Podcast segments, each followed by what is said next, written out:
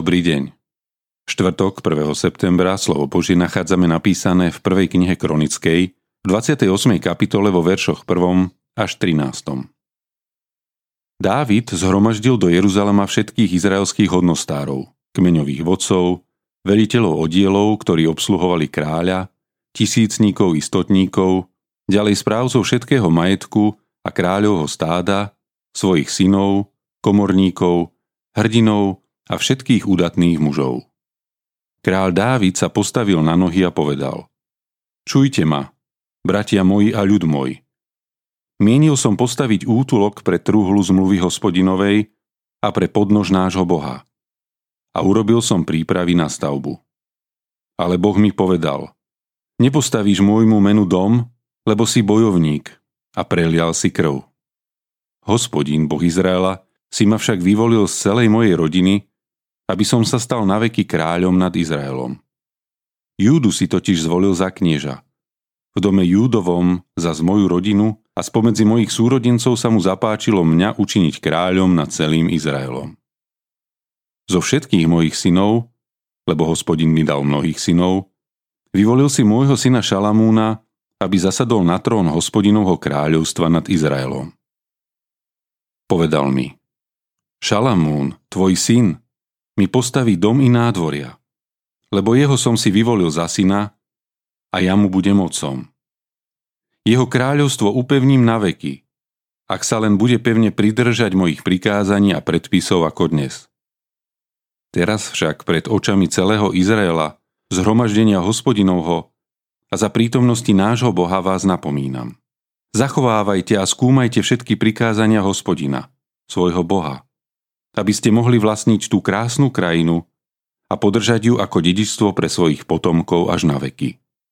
Ty však, Šalamún, syn môj, poznaj Boha svojho Otca a slúž mu celým srdcom a ochotnou dušou, lebo hospodín skúma všetky srdcia a pozná každý spôsob myslenia. Ak ho budeš hľadať, dá sa ti nájsť. Ale ak ho opustíš, zavrhne ťa navždy. Pochop teda, že si ťa zvolil hospodin, aby si mu postavil dom ako svetiňu. Zmuž sa, konaj.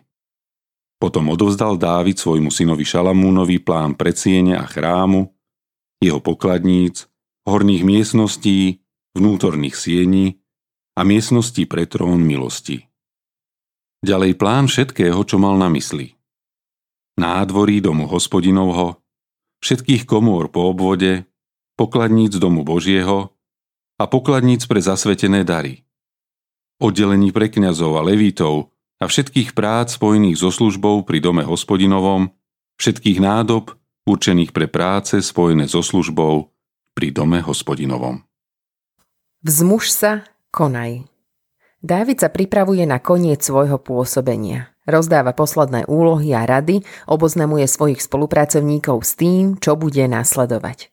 Včera sme čítali o tom, ako svojmu synovi a nástupcovi Šalamúnovi odovzdáva všetko, čo mu ešte ostalo. Svoju vieru, vyvolenie, majetok, nádej na lepšiu budúcnosť. To všetko sa v dnešnom texte opakuje. Následne sa prihovára samotnému Šalamúnovi. Pripomína mu, aby neustále hľadal hospodina a rástol vo viere. Pripomína mu jeho úlohu dostávať chrám.